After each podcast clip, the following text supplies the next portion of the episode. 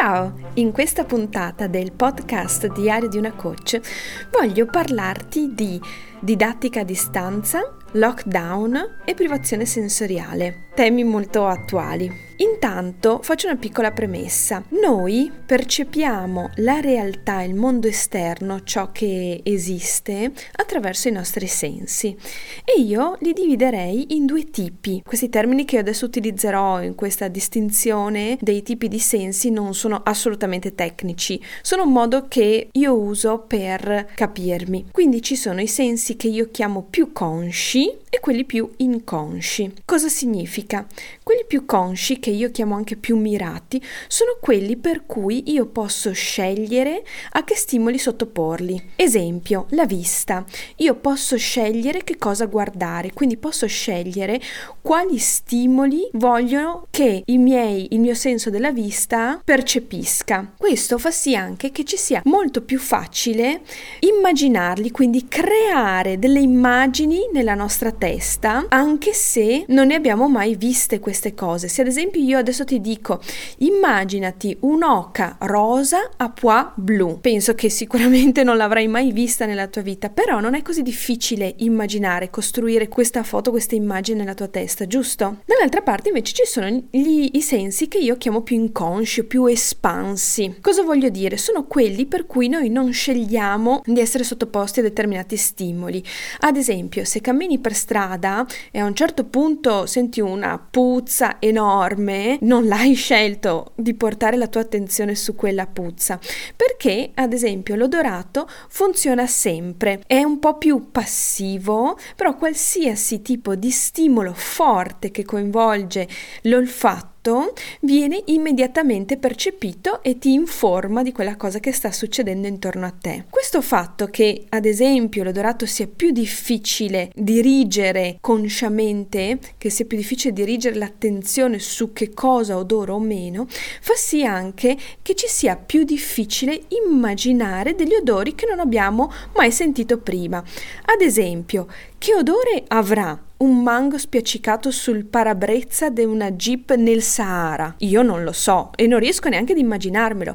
Forse posso costruire, mettere insieme l'odore del mango con quello della sabbia della spiaggia, ma chissà se è vicino a, alla realtà, non ne ho la minima idea. Però gli odori che già conosciamo, che abbiamo già sperimentato nella nostra vita vissuto, quando sono particolari li ricordiamo molto facilmente. Abbiamo dei trigger, delle modalità per, che ce li fanno venire in mente e quindi il ricordo diventa ancora molto più vivido. In questo periodo di lockdown passiamo tantissimo tempo a casa nostra oppure quando usciamo abbiamo indosso la mascherina e questo fa sì che siamo sottoposti sempre agli stessi stimoli dentro casa, che siano visivi, che siano uditivi, che siano di gusto, olfatto, cinestesici e anche quando usciamo, avendo sempre la mascherina indosso, ci priviamo ad esempio degli odori, dei profumi e di una varietà di stimoli diversi a cui eravamo sottoposti normalmente. Il mio pensiero va in particolare agli studenti che con la didattica a distanza si ritrovano a passare ore e ore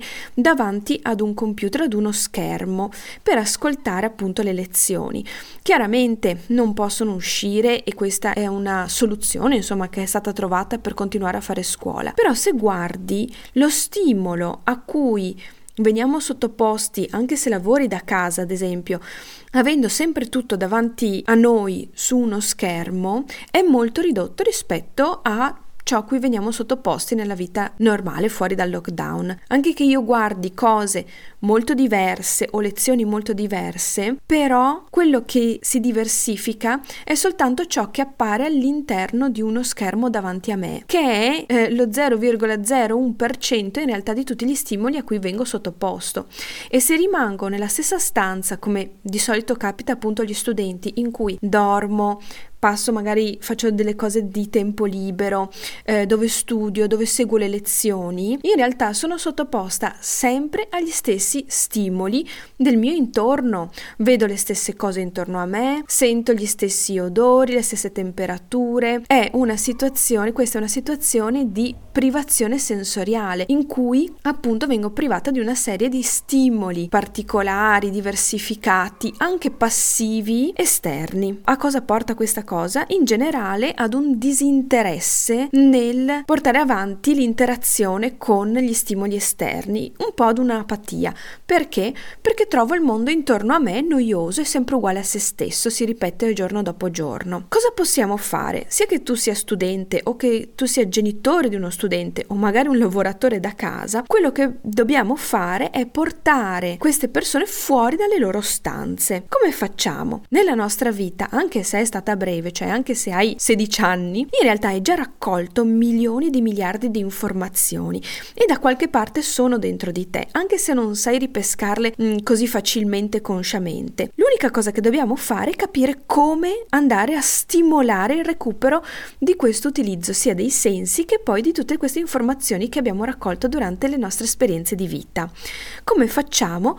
Con le domande. Nel coaching le domande sono fondamentali. Sono fondamentali non perché avrò una determinata risposta ad una domanda, anzi ad, alte, a tante domande non è neanche importante che ci sia una vera risposta o che venga verbalizzata una risposta, ma se nel coaching ti pongo una domanda è per far sì che tu vada alla ricerca dentro di te, fai quello che viene chiamato una ricerca transderivazionale all'interno di te. E quindi questo processo di ricerca all'interno di te stesso è proprio quello che soddisfa l'intenzione della domanda che ti è stata posta. Allora, intanto, se vogliamo uscire da una stanza, partiamo dallo stimolare i sensi e i ricordi dei nostri sensi. Io ti consiglio di dividerlo in tre step, sia che tu lo faccia per te, ossia che magari poni queste domande a tuo figlio o tua figlia come genitore per aiutarlo ad uscire dalla stanza e quindi dalla monotonia quotidiana. La prima domanda consiglio che sia su dei ricordi per stimolare dei ricordi piacevoli. Ad esempio, potresti chiedere a tuo figlio studente quale compagno o compagna aveva l'odore, il profumo che ti piaceva di più, quale collega aveva l'odore che ti piaceva di più, magari una cosa sulla quale non hai mai neanche portato l'attenzione e va benissimo, è normale. Adesso puoi andare a semplicemente cercare questa informazione dentro di te, magari ti arriverà tra qualche giorno, va benissimo lo stesso. Un'altra domanda che puoi fare, quindi fase 2, è quella di stimolare dei ricordi bizzarri, strani, particolari. Secondo me è bello se siete genitore, figlio o figlia, qualcosa che magari avete vissuto insieme. Ti faccio un esempio. Io mi ricordo che quando ero alle medie abbiamo fatto uno scambio linguistico con l'Austria a scuola e quando ero in Austria, in una, nella famiglia in cui stavo, una volta mi hanno dato da mangiare una cosa che io a quell'epoca ho capito fossero delle albicocche impanate fritte. Quando le ho assaggiate io le ho trovate totalmente disgustose, schifosissime, mentre per loro erano una prelibatezza e mi avevano preparato qualcosa di speciale. Ora io quando ripenso a quella volta lì mi ricordo esattamente il sapore che aveva quel piatto, anche se sono passati vent'anni. E sì, puoi metterci dentro cose strane, particolari e anche cose un po' schifiltose oppure così che ti hanno fatto un po' schifo. Non parlo di immagini cruente, parlo di cose appunto che ti abbiano fatto un po' schifo, perché anche questo viene percepito dal nostro cervello come strano, particolare, bizzarro e aiuta questo tipo di ricerca all'interno di te. Ora, tutte queste cose poi possono essere applicate anche allo studio, cioè per aiutarti, aiutare lo studente o chiunque debba studiare, sia a studiare più facilmente che a memorizzare più informazioni e meglio. E non meno importante,